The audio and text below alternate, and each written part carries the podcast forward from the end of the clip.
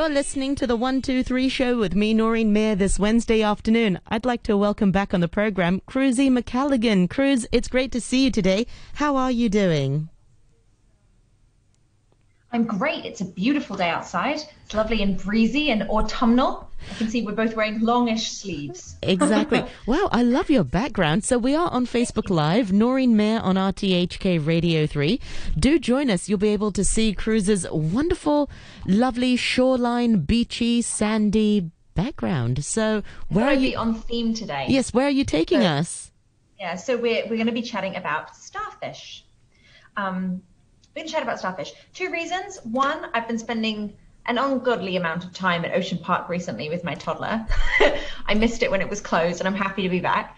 And of course, um, seeing the starfish at the aquarium there. And two, because of the rise of that Netflix documentary that you may have seen, My Octopus Teacher. Have you I watched it yet? I love that. Yes. Right? Oh, it's a Oh, tearjerker, my that one. I know. Oh. It's beautiful. So, so, but I mean, thinking about that movie and that kind of incredible way that we don't we don't know as much as we think we do about animals under the sea, I thought I would look into the starfish a little bit. And turns out we don't know as much as we thought we knew about animals under the sea. So that makes sense. Um, starfish, they're um, they're remarkable actually. I mean, they come in all different sizes and colors and shapes and things like that.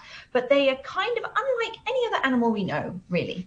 Um, a couple of uh, quick like quick fire starfish facts um, is that they have no brain and no blood right? So they they're actually they have no brain and no blood and they use filtered seawater to pump nutrients through their nervous systems. So they don't have kind of so it's incredible the the way that they're adapted to the environment they're in um, they also should not be called starfish. Now, you may remember when I did jellyfish a while ago, we talked about jellyfish, and they're also, they shouldn't be jellyfish, they should be sea jellies, and starfish should be sea stars. And that's the reason because they're actually more related to things like sand dollars and sea urchins. They don't have gills, scales, or fins like fish. And so they're not classified as fish. So scientists who hear, say, hear us say, look at the starfish, will be going, it, it, it's a sea star? It's true. Yeah. In Chinese, it's called Hoi Sing, which means sea star. Ocean star. Yes. Yes, yes, we think exactly. So you're doing it in Cantonese, you get it right, okay? But um, they actually belong to the phylum Echinodermata, which um, as I'm, so that is a the group that they belong to exhibits radial symmetry. So that means that p- the parts of their body are arranged around a central axis. Axis, sorry, axis, um, and that many many sea stars have five point radial symmetry because their body has five sections, which is why we call them a sea star, I suppose. But this um, and this means they don't have an obvious right hand side and obvious left hand side. They only kind of have a top side and a bottom side that are quite different to each other. Um, they also have spines, which are uh, which are less pronounced in sea stars as they would be in, for example, sea urchins. Um, and then, you know, most of us are familiar with five armed sea stars, but actually not all of them have five arms. Some have many, many more arms, including the sun star, which can have up to 40 arms. Ah, 40. 40 arms. 40 arms. Sorry, really 40 remarkable. arms? Really, really, really remarkable. And this is okay. So you may have remembered from the My Octopus Teacher documentary that one thing that all made our hearts go was the fact that the octopus only had a lifespan of about a year. Right? Guess how long a sea star lives for? I want to say five. I don't know. It's just a guess. Up to 35 years. Wow. That's Up to amazing. 35 years. Isn't that incredible? I had no idea. I thought they would have a shorter lifespan, but you know. Yeah, but they don't. um, it's it's really amazing, and a lot of the things that a lot of the reasons that we've we've um, these poor sea stars have not had as much scientific investigation as we would have hoped they would have had um, is because we really have always had kind of low expectations for complexity, and what I mean by that is that. Um, We've historically, sea stars were viewed as simple creatures without complicated behavior. Um, but in fact, behavior and body form have been shown to be remarkably complex in sea stars. Um, scientists have known about sea stars. Um, eyes, for example. So we, we've, we've known about the concept of sea stars having eyes, which I'll explain a little bit more in a minute, for about 200 years. So we've known that sea stars have eyes. I'm doing those. I'm doing air quotes. Aside from studying their structure, people haven't really done much on studying sea star eyes because if you look at a sea star, you're like, where are the Where eyes? are the eyes? So apparently, this is this really remarkable thing about sea stars is that they actually have a very, very primitive eye on the ends of all of their arms. And this is such a primitive eye. It's like they say, think about it as being about 200 pixels. So it's kind of just telling you light and dark in a very, very mm-hmm. basic way. Like there's something darkish there. A and there's shadow, yeah. there and um, which seems like a very basic thing to do. But of course, the fact that they can do that. Um, they haven't really needed to develop great vision um, because even though it's a very crude image they have, it's enough for them to be able to recognize large immovable structures like coral reefs, rocks to hide underneath, places where they're going to find food. So basically, if you weren't able to move off the sandy flat that we can imagine a sea star being on, um, it's quite hard for things to just live on a sandy flat on the bottom of the sea. They need, you know, animals need things to cling to and interact with everything else. So if they hadn't been able to find food, they would have starved and they wouldn't have survived. But they've survived for a very, very long time. So the idea is that they basically can see light and dark enough to to get to somewhere they can find food. Now, when they find food, it gets super interesting because they do something um, revolting and miraculous at the same time. They eject their stomachs. So this is incredible. So they're actually an incredibly effective predator. And we don't really think about a sea star as a predator. You know what I mean? You're not like, oh, watch out for the sea star. You know, it's like you think it's like slowly moving one arm towards you. I mean, every footage we seem to have of a sea star is extremely sped up time lapse photography, right? So, you know, it doesn't seem like a, a very scary predator, but they feed on a wide range of food from um, mussels, clams, and oysters. Now, of course, if we think about those those creatures, mussels, clams, and oysters, those are designed to be quite protected against things, right? I mean, I have you ever tried to open a mussel without cooking it? Just pull one open at the seaside. I mean, it's, a, They're it's really incredibly tough. hard. Yep. No. Um, and so what basically what they do is they will hunch over their prey and then they use their tube feet because actually underneath the sea star they have tiny little tube feet that help them move. They don't really move like walking on their five legs. Underneath their arms they have these little tube feet. And they will simultaneously grip the prey and then clamp down onto the seabed to prevent it escaping. So they squash it down. This is all happening in terrifying slow motion. Like if the same thing was happening to you on our scale, it would be terrifying. Now, if the prey is small enough, the sea, uh, the sea star will then swallow the entire animal, internally inflating its stomach, which is located in the center where all the arms meet. So it's underneath center point. And then while holding this death grip position, it will then gradually dissolve the edible soft tissues using enzymes and then eject the inedible hard shell parts. Okay, so it just goes, it's like, it's a proper like monster image, right? It just t- literally takes what it needs and spits out the waste. Very But- the fly sci-fi type.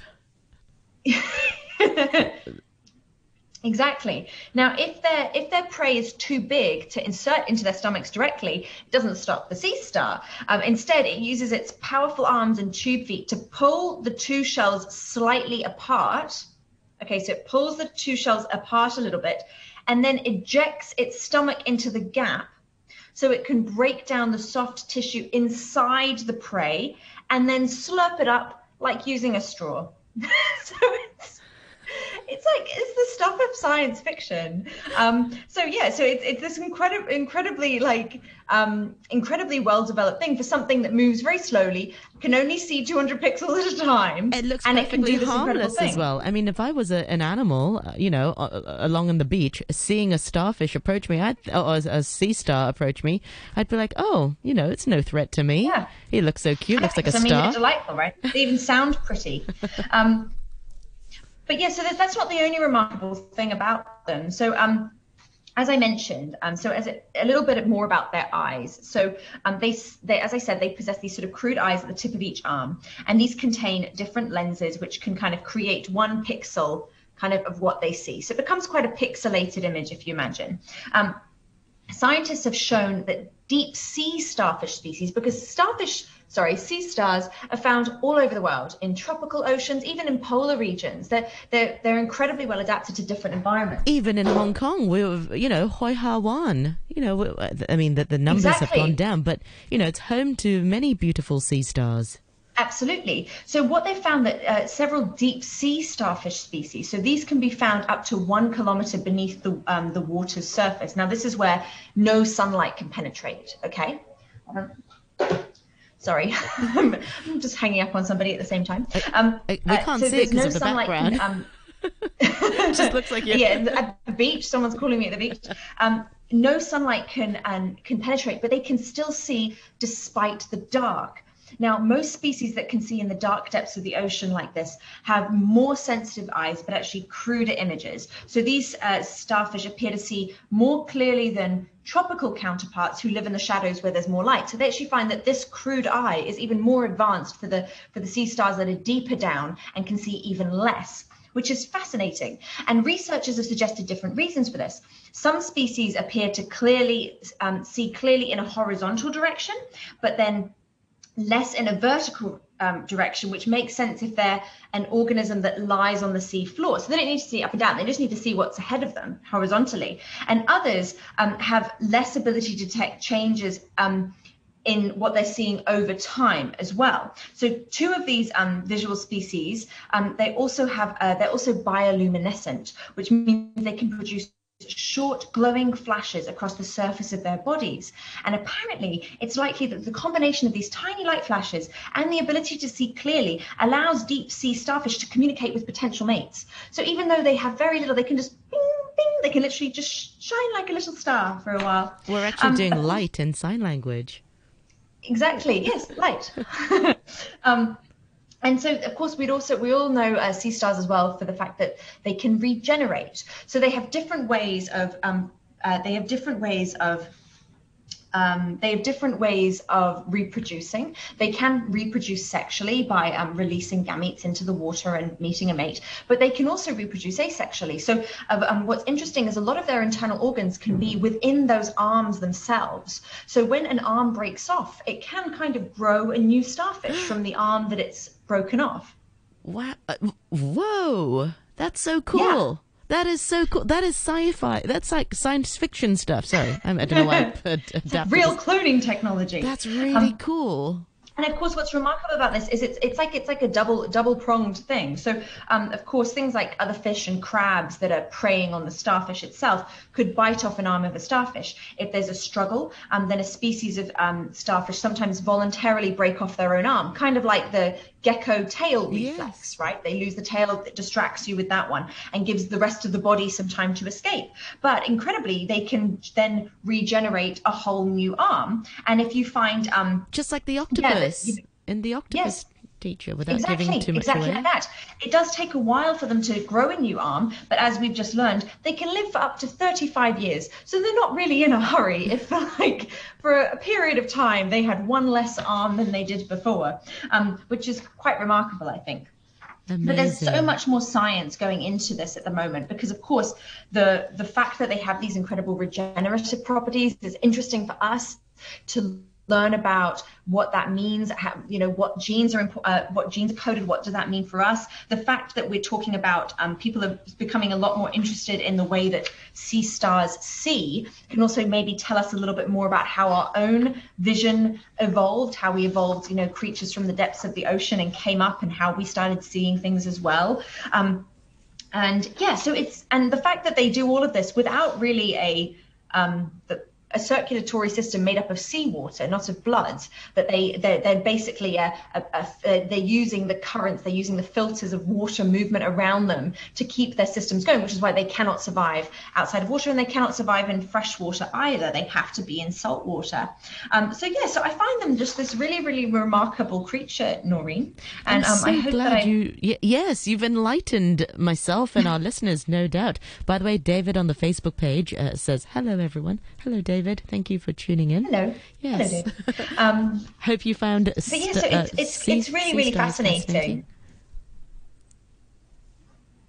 Yes, sorry. A, a, a, lovely cleaner just come in, so I was just waving, uh, saying, "No, no." We'll just wait. We've yes. a lot of stuff going in our respective spaces today. Have you have you got any sea star? Uh, you see, I'm still trying to remember to call them sea stars. Sea I stars, yeah, I know. Yeah, know. It's, it's, one of those things. It's like it's not exactly politically incorrect, but there definitely means some scientists who are like, "Uh, uh no, thanks." That's yeah. right. Do you have any um, quotes on do, them? I have two quotes today. Um, the first one is from Madeleine de L'Engle, who said, I mean, the starfish is still pretty much a mystery, even to the people who know most about it. So she was just talking about the fact that it's a mystery that even those people who are studying it still are like, we know that it does this, but we don't know why, which is remarkable. And I love whenever we discover those sorts of things here on Earth. Um, and the other one is from Anonymous, who I thought was a real person when I was a child, Anonymous, um, which an anonymous quote which said, never ask a, sea, a starfish for directions. I like that a lot. All right. Well, Cruzy, thank you so much for your sharing this week, and you'll be back again with us uh, next Wednesday with our midweek audio column. Thank you very much for your time. Take care.